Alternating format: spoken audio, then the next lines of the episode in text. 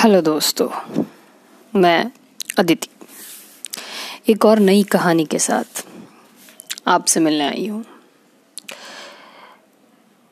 मेरी अगर personal choice की बात की जाए तो मुझे हमेशा से एक एयरफोर्स ऑफिसर बनना था।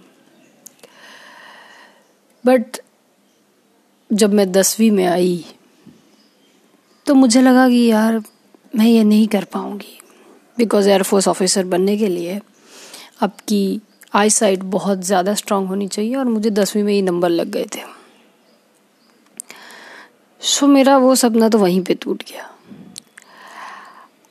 आज एक कहानी पढ़ते पढ़ते मुझे वो मेरा सपना याद आ गया। आज की कहानी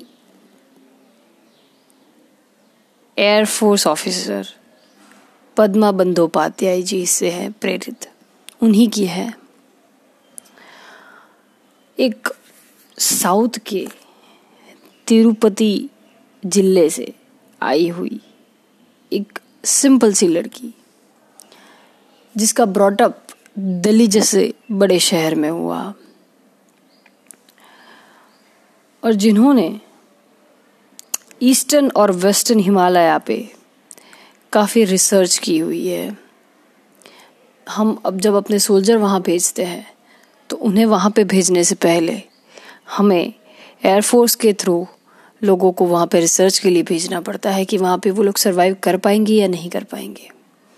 और उस रिसर्च में एक इनका भी नाम है रिसर्चर में।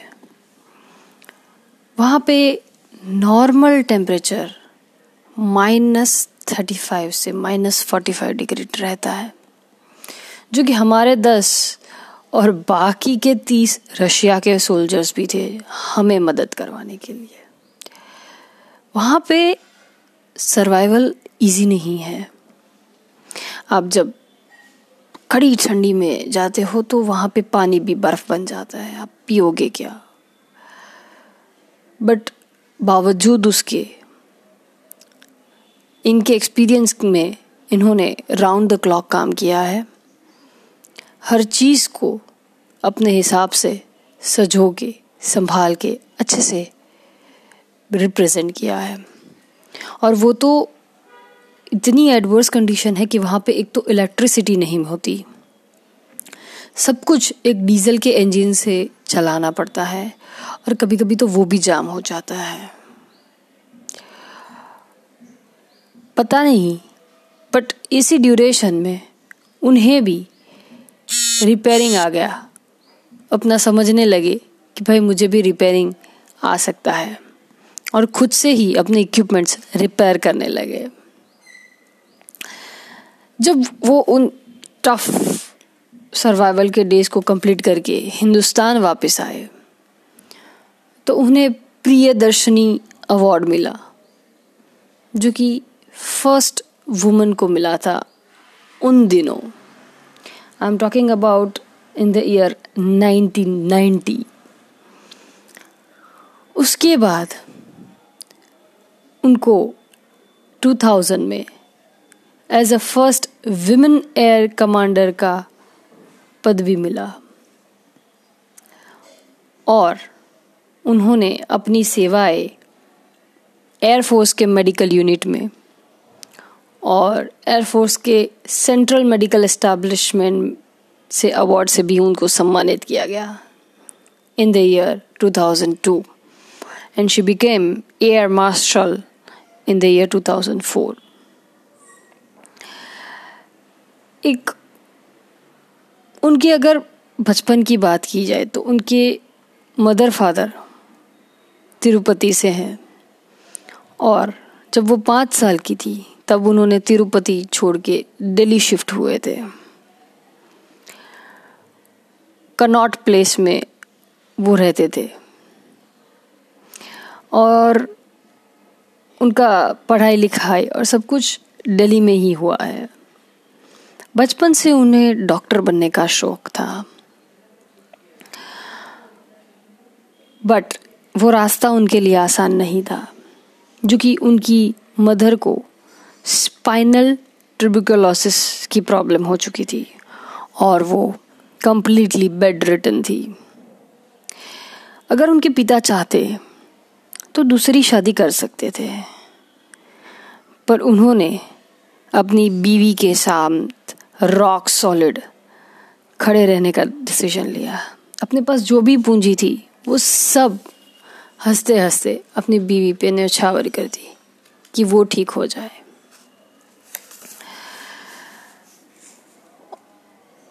और इसी के चलते उन्होंने अपने बच्चों में एक बहुत अच्छे वैल्यूज़ मुराल्स का भी सिंचन किया।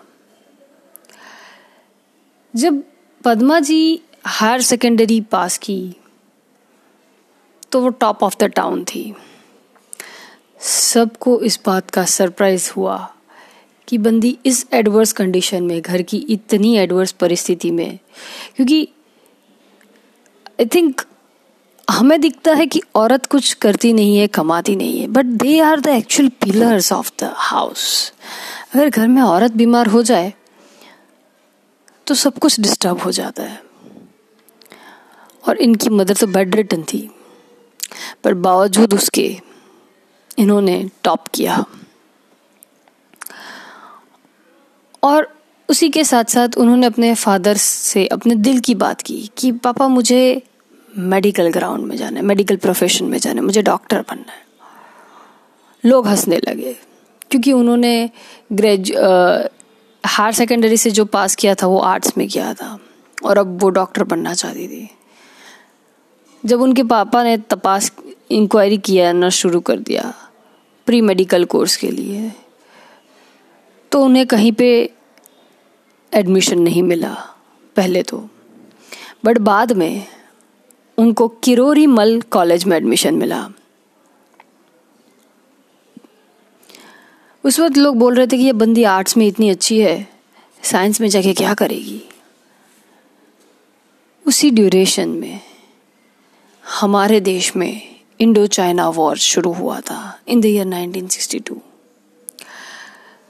Padma ji के काफ़ी नजदीकी दोस्त शहीद हो गए थे इस वॉर में।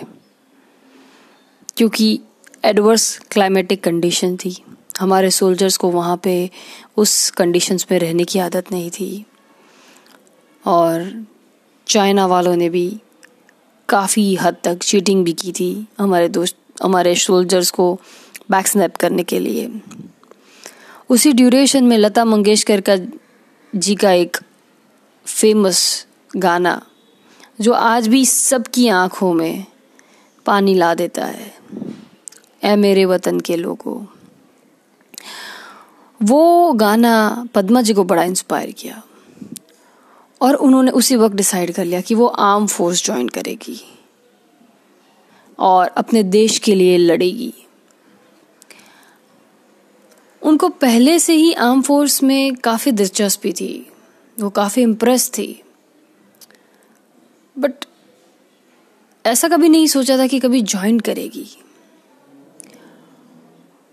उनके लिए वो भी एक आसान रास्ता नहीं था। उनको as a medical officer arm arm force में लिया गया। और उसी के चलते उनको, उनके लाइफ पार्टनर मिले। प्रोफेसर सातीनाथ बंदोपाध्याय, जो कि एक IITian from Delhi and flight lieutenant commander थे। लोग उनकी शादी के काफ़ी खिलाफ थे।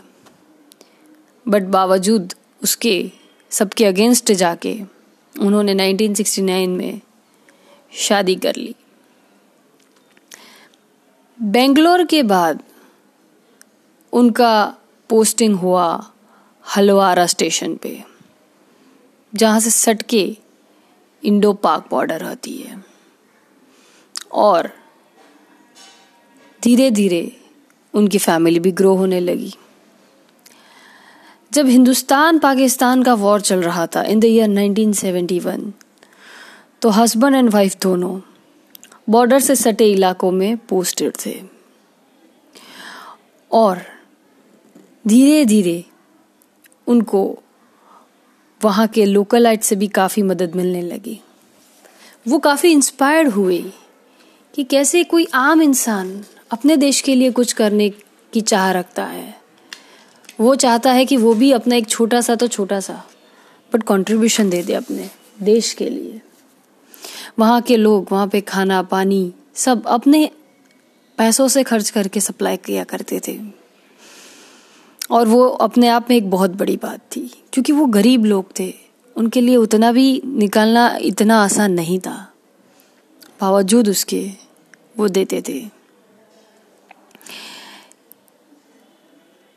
वो हमेशा कहती है कि एक बहुत अच्छे फॉर्च्यून के साथ और एक दृढ़ मनोबल के साथ अगर आप ज़िंदगी में कुछ भी करना चाहो और कभी आस ना छोड़ो, कभी अपनी राह ना छोड़ो तो आप सब कुछ वो कर सकते हो जो आपने अपनी सच्ची निष्ठा से, अपने देश के लिए, अपने लोगों के लिए, अपने आप के लिए सोचा होगा। मेरा भी इस कहानी से इंस्पायर होकर सिर्फ़ यही कहना है कि अगर एक लेडी उन दिनों, उस ज़माने में इतनी कॉरेज इतनी डिसिप्लिन और इतनी डेडिकेटेड है तो हम आज क्यों नहीं हो सकते? हमें भी इस बारे में सोचना चाहिए। Thank you so much